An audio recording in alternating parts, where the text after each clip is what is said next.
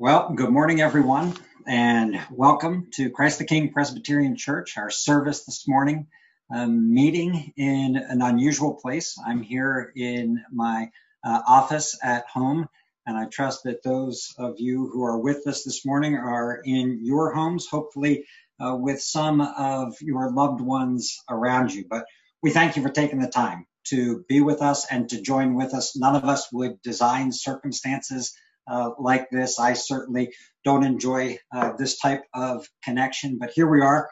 And all I can say is we'll make the best of it. Uh, and we'll do as best we can to worship our God together in spirit and in truth today. I had a chance to talk to a lot of you this week just to connect a little bit, check in, and see how you were doing. I've been encouraged uh, to talk to you, encouraged with uh, hearing your faith and trust in the Lord and your desire to help others as well.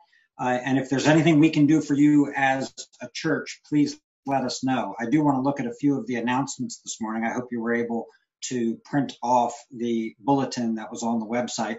Uh, if not, you can probably pull it up uh, right now and look at it uh, as well as I'm talking. But the deacons are available for anybody who has any particular needs, whether those needs are uh, some physical help during this time, perhaps uh, shopping with something, or even uh, perhaps some financial help uh, during this time, we'd be glad to do whatever it is that we can. The names of the deacon are listed, deacons are listed uh, there in the announcement, so please uh, take advantage of it. We would love to help.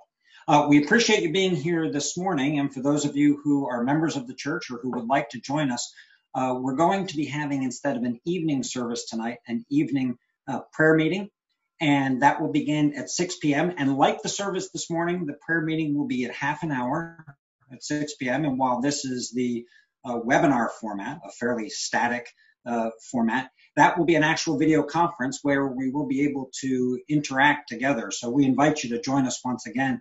And while we're having those Sunday evening prayer meetings, we won't be having our first Wednesday uh, of the month congregational prayer meetings. We'll be doing it more regularly on Sunday evening. So please join us for that. Uh, I've talked to a number of you who were involved in the home fellowship groups, the home Bible studies uh, this week, and you were able to participate with those online. It seemed to be an encouragement for everybody, the best that could be done. If you'd like to get involved in a group, please let us know. John Erickson or one of the leaders of the small groups would be glad to try and get you into a small group. It's a great way to stay uh, connected with people. Uh, obviously, our service is going to be a little bit truncated uh, today. The circumstances are different. We've tried to keep as many of the elements of the worship uh, the same as we possibly can. A few things uh, that we won't be able to do. Uh, of course, we won't be able to uh, collect an offering, and so we provided some direction. Several of you have asked about giving during this time when we can't be together, and there are indications there in the announcements about how you can do that, whether you'd prefer to mail in uh, a check or whether you'd prefer to uh, do that online. Either one is an option and you can take advantage of that. Another thing that we're not going to do in our service this morning that we love to do when we are together, of course, is singing. I was really thankful for Bonnie's offer and willingness to record the hymns that would go along with the service today and those should be linked uh, clearly on the website. So that as a family, either uh, after the worship or sometime today, if you'd like to sing along to her familiar playing of those hymns, I think it would be uh, a blessing for you uh, to do that. So appreciate Bonnie's help uh, with that. Uh, a lot of folks have helped to try and set this time up this morning.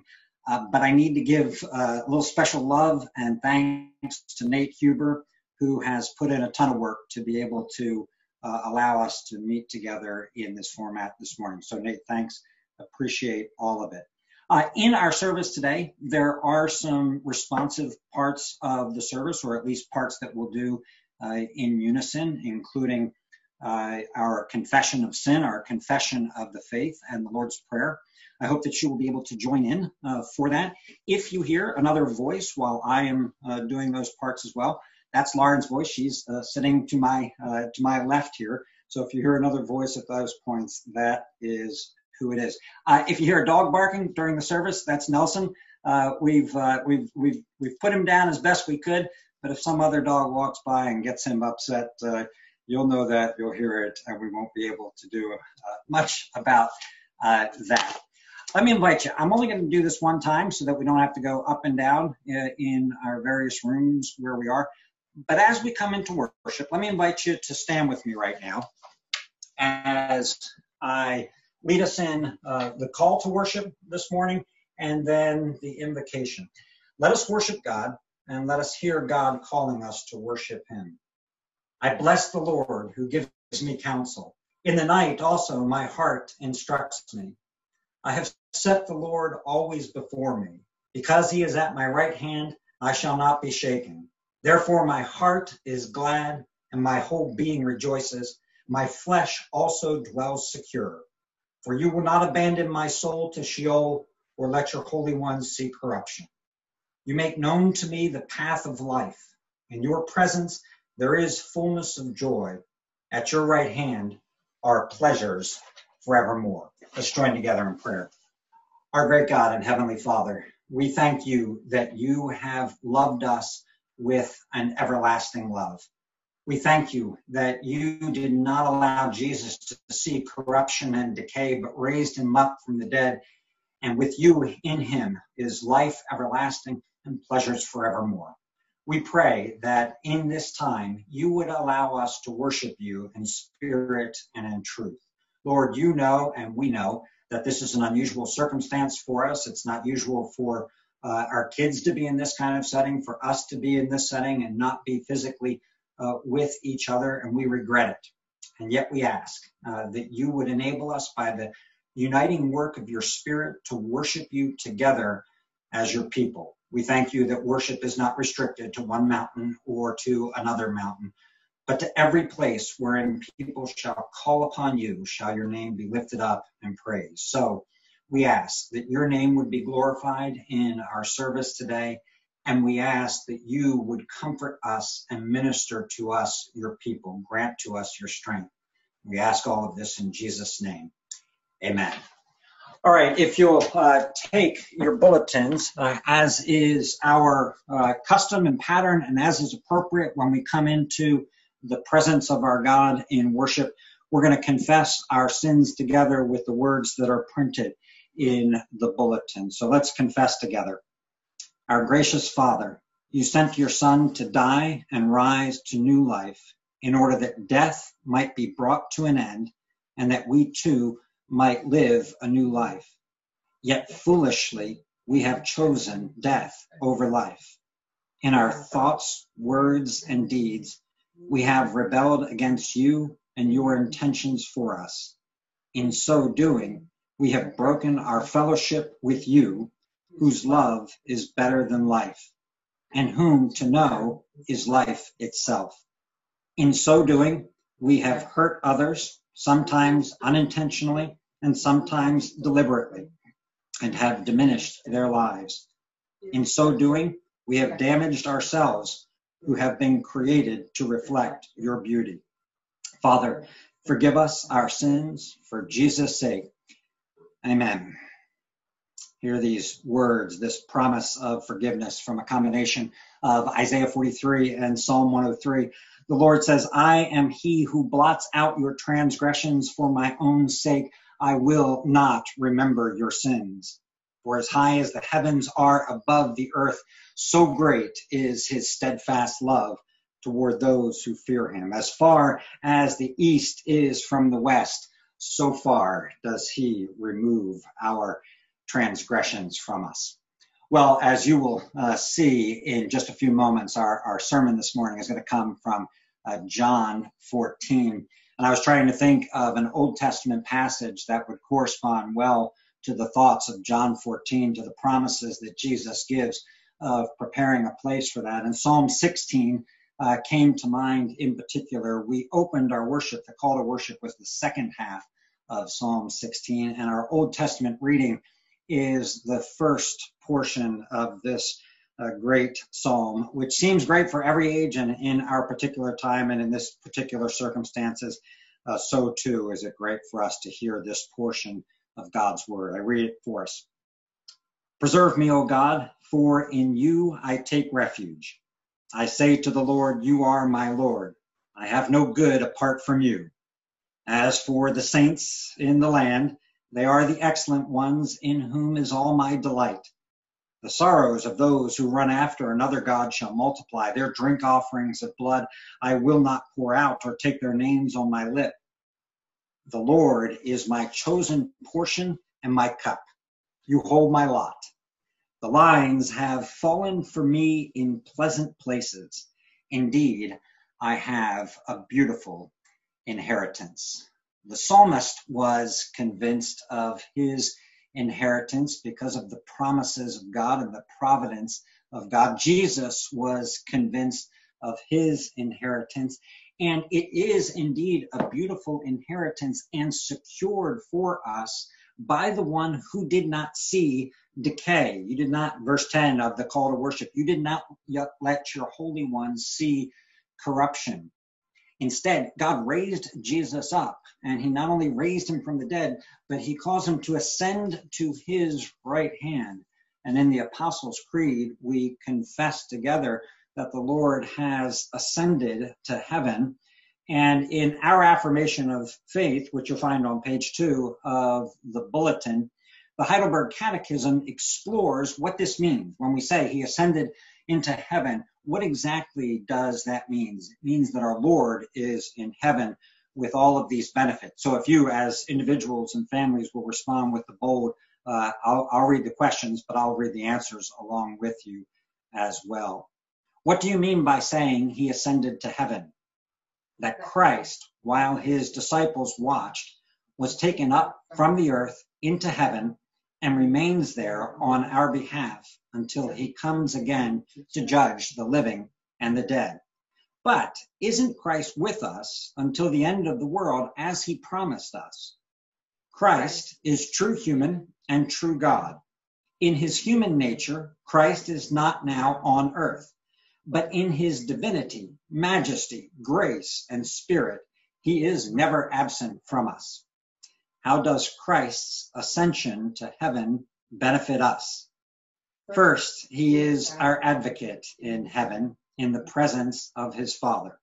Second, we have our own flesh in heaven as a sure pledge that Christ, our head, will also take us, his members, up to himself. Third, he sends his spirit to us on earth as a corresponding pledge. By the spirit's power, we seek not earthly things, but the things above where Christ is sitting at God's right hand. Let's uh, let's join together in prayer. I'll lead us in prayer for a couple of minutes, and then we'll join our voices together in the Lord's Prayer, which is printed in your bulletin. Let's pray. Great God, Father, Son, and Holy Spirit, we thank you that we, your people, can come before you. And though we are not gathered uh, physically together, uh, we are gathered in your name we are gathered as people who love you and who are seeking to honor you. We thank you that Jesus, you sit at your Father's right hand. And even now, as we intercede, you intercede on our behalf. Thank you for your work there. Thank you for being there. And as we'll read in just a moment, preparing a place for us that we might be with you, that we might uh, find our hope and our dwelling place for all eternity with you. Lord, you know this world. You know the troubles that confront this world. You know the concerns that reside deep in many of our hearts right now. Uh, we lift them up before you. Lord, uh, the world has reacted to this pandemic, this coronavirus, and we pray that you would turn men's hearts towards yourself that in the midst of this, people would look to you and cry out to you for help. Lord, we pray that you would stem the increase of this disease, that you would help those who are suffering with it even right now. We pray for their relief. We pray for their comfort. We pray for their healing. Uh, it's beginning to come closer to us, and many of us know friends uh, or others who either have been tested or have been diagnosed uh, with the coronavirus. And we pray that you would watch over each one of them.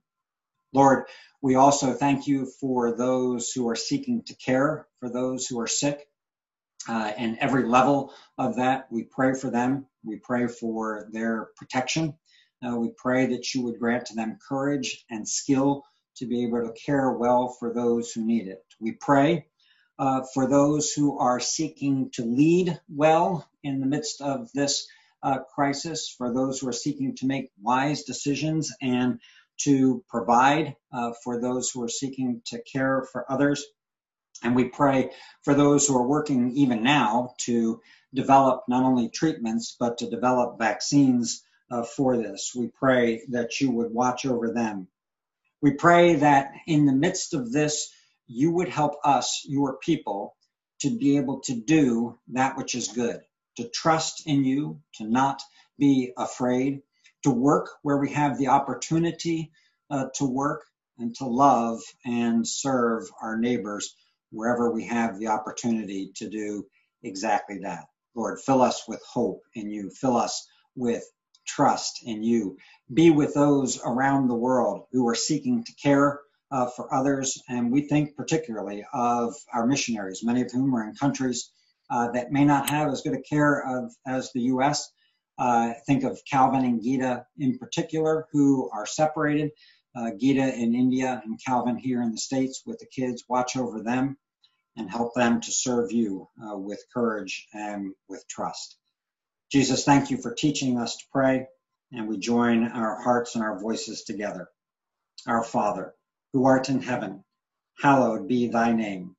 Thy kingdom come, thy will be done, on earth as it is in heaven.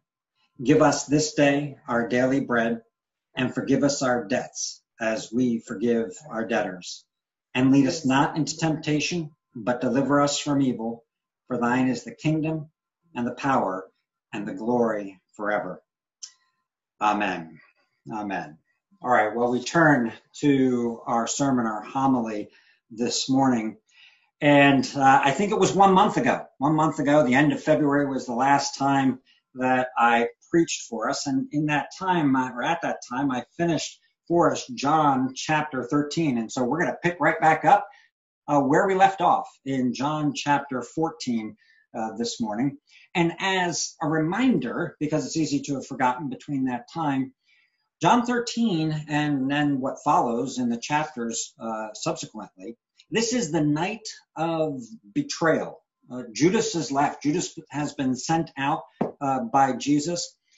And Jesus himself has embodied and exemplified love to his disciples, love to the end. And of course, just before this, he has called on them to love one another even as he has loved them. Now, immediately, if you have your Bibles open in the verses right before this, you remember this is the section where also Jesus has told the disciples, and Peter in particular, that he, Jesus, is now going to be going away to a place where they cannot follow. And in that time, even Peter, Peter the strong, Peter the rock will fail him. And with that begins this farewell from Jesus that really takes us for the next four chapters in the Gospel of John. But he begins it thus Hear the word of God. Let not your hearts be troubled. Believe in God, believe also in me. In my Father's house are many rooms. If it were not so, would I have told you that I go to prepare a place for you? And if I go and prepare a place for you, I will come again and will take you to myself, that where I am, you may be also. And you know the way to where I am going. Thomas said to him, Lord, we do not know where you are going. How can we know the way? Jesus said to him, I am the way and the truth and the life. No one comes to the Father except through me. If you'd known me, you would have known my Father also. From now on, you do know him and you have seen him. Father, we thank you uh, for these words that have been preserved for us, the words of your Son, our Lord Jesus Christ, Spirit of God. Minister them to us this morning, we ask In Jesus' name, amen. Let not your hearts be troubled. There are so very many places in the Bible that we might turn to looking for comfort in days such as these. But when uh, Lauren and I, in, in uh, talking with the elders, made the decision to end our rather short-lived uh, sabbatical, and I thought about what to preach because, of course, I hadn't been planning on preaching right now. I thought, you know what? I can't think of a better place to be than the place where we already were. I mean, if, if you think about think about your, your Bible for a moment, think about the words you might hear from our Lord. Are there sweeter words to hear from the Lord of life, from the King of kings, from the one whom the wind and the waves obey, from the one before whom diseases, whether they be infectious diseases or not, they flee before him. What words would you rather hear? And from what person would you rather hear them, them from Jesus when he says to us, let not your hearts be troubled? That is majestic sweetness on the lips of our Lord. We hear a lot of speaking these days and a lot of people saying a lot of things. What Jesus says here is not fluff. It's not bravado. It's not sentimentality. It's not bluster of some sort. It's not just flowing from a, a good attitude or a feigned ap- optimism or, or just kind of trying to put a best spin on things that are going on in the world. This instead is something different. It is omnipotent comfort. There is only one voice that can offer this comfort. It is omnipotent comfort from the King of Kings when he says to his people, Let not your hearts be troubled. It speaks to our soul. It speaks to real people, to people who find themselves in real trouble. This isn't pretend trouble. Jesus isn't trying to make uh, believe in this situation. Remember that when Jesus speaks these words to the 11, and it's 11 now because Judas has left.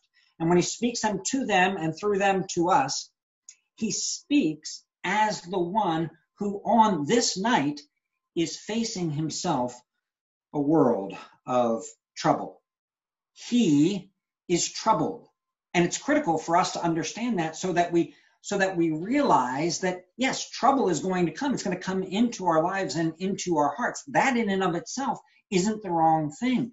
Jesus himself was troubled. Uh, if you've got your Bibles open, you can just flip back one page to John 13, 21, where we read, After saying these things, Jesus was troubled in his spirit. Or you can go back uh, one more page, John chapter 12, uh, verse 27, when Jesus says, Now is my soul troubled. Trouble is upon him the trouble of the world is about to break over top of him. It's about to crush him. Jesus knows trouble. Jesus is not a stranger to trouble. Jesus is not a, a, a, distant lord or a king who's sitting in some place completely safe from everything else, saying to us, hey, nothing can happen to us. Everything's going to be fine. Instead, he became a man and he knows trouble. He knows trouble externally and he knows trouble internally. He knows it in his soul. But, and this is the critical thing, this is the transformative thing about trouble and about Jesus. Trouble doesn't consume him. Trouble doesn't own him. Trouble doesn't dominate him.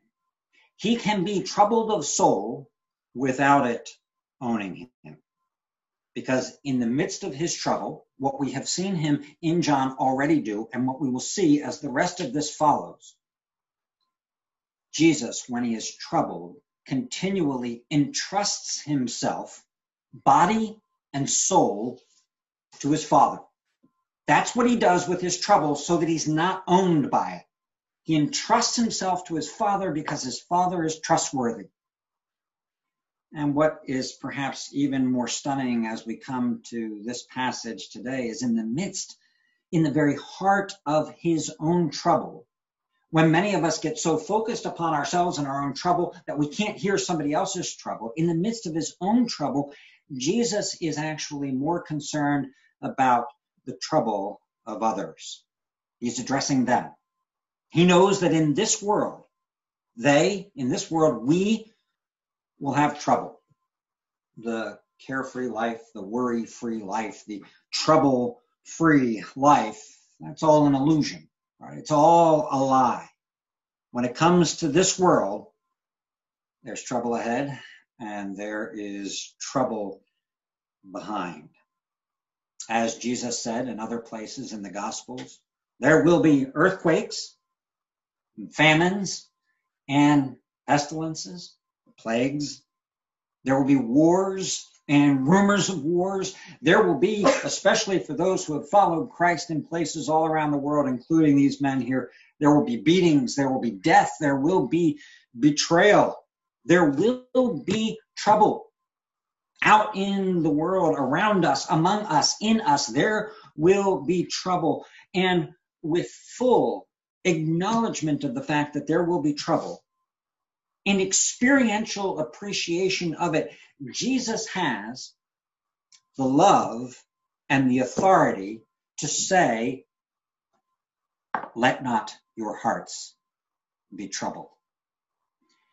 Now, I can imagine this scene, uh, and and we of course have a question from Thomas as we move along. But I'm going to put a few more words in Thomas' mouth in order to see a little bit more into this. One can imagine at this point that you've heard the words from the Lord, let not your hearts be troubled. You can imagine that maybe a hand goes up from amongst the disciples, and the hand goes up and, and kind of sheepishly says to Jesus, you know, Sir, uh, Master, Rabbi, uh, Teacher, Lord, Lord, how?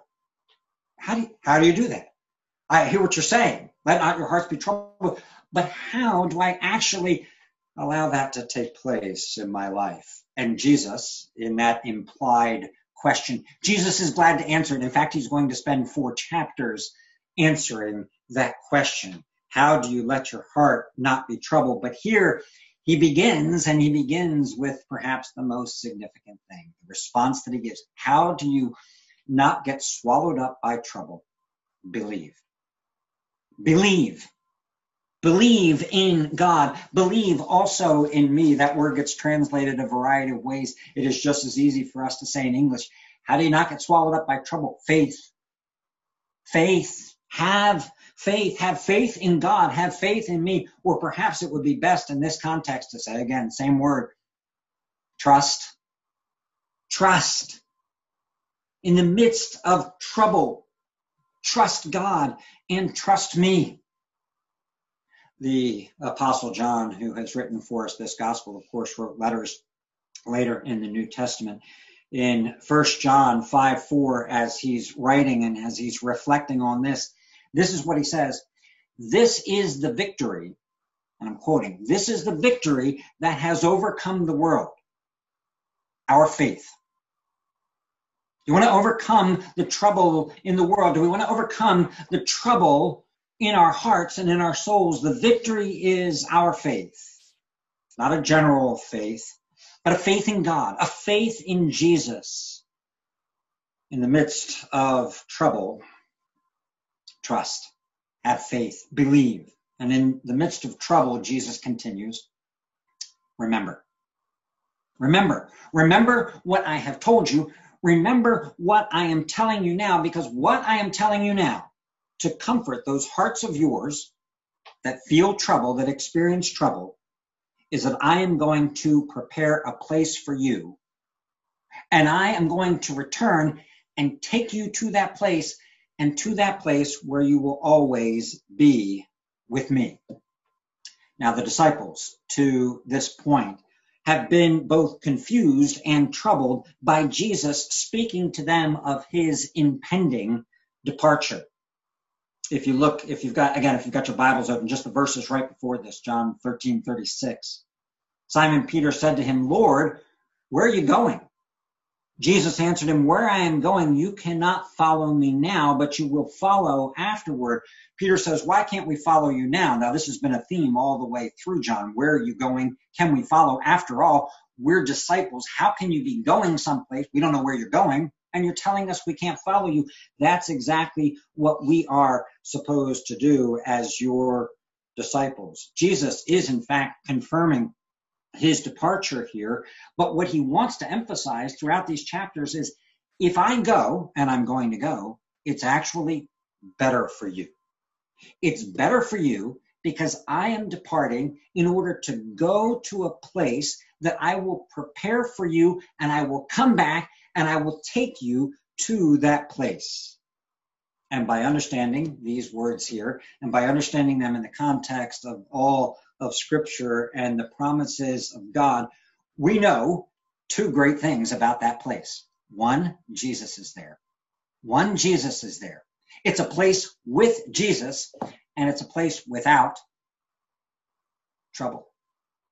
There's no trouble in that place. Let not your hearts be troubled, because I'm preparing a place for you where I will be, and there will be no trouble in that place. In the midst of trouble, believe. In the midst of trouble, Remember the words and the promises that I'm preparing a place for you. In the midst of trouble, remember there is a way out. There's a way out of trouble. Thomas is wondering, Lord, what's the way? Where, where are we going?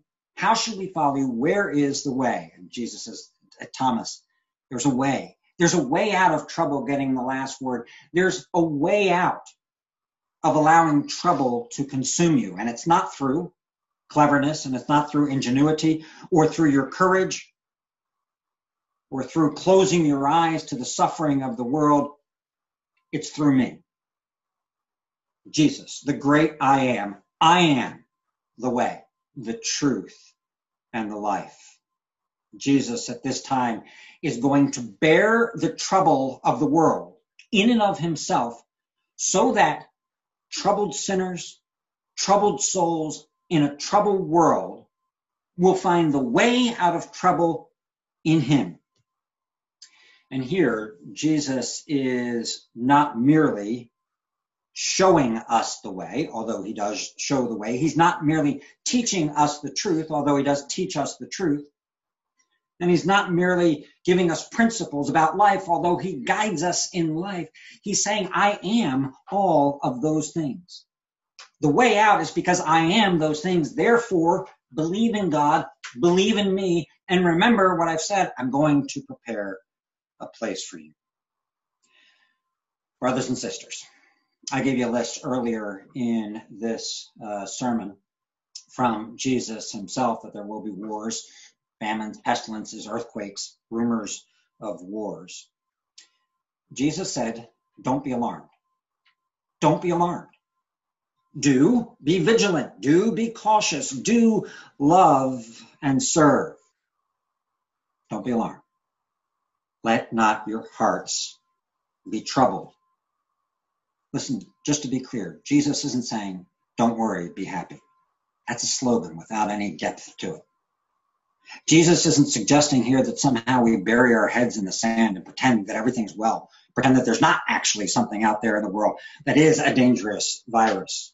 Jesus is saying, in the midst of that, you keep your eyes fixed on me because I'm in a place right now where I'm preparing for you a place without trouble. Be vigilant, be wise, and let not your hearts be troubled.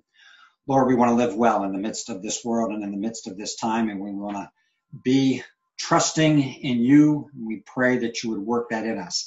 But we don't want to merely trust in you. We want to love and we want to show others love, and care. And so help us do exactly that with the people who are closest to us, uh, with the people who are our neighbors, however we have opportunity to do it. Let us do it. Let us do it with joy. Grant us that strength. Grant us faith. Jesus, you are the way and the truth and the life, and no one comes to the Father except through you. Amen. Receive the benediction. Now, may the Lord of peace himself give you peace at all times in every way. The Lord be with you all. Amen. Now, brothers and sisters, if we were at church together, what would happen at this point is Bonnie would start up a lovely little postlude. I'd walk down the aisle and we'd begin about five or 45 minutes of chatting and fellowship and being with one another and hugging one another. Uh, webinars and uh, conference calls tend to end a bit more anticlimactically. They end when either I or Nate, in just a moment, clicks a button that says end this call and there will be an immediate silence and it will be something like what just happened? Uh, well that's what's going to happen. Uh, but cs lewis said it this way christians never say goodbye. They say farewell. And so i'll say it, it, it this way uh, till we meet again. God bless you and god be with you. Amen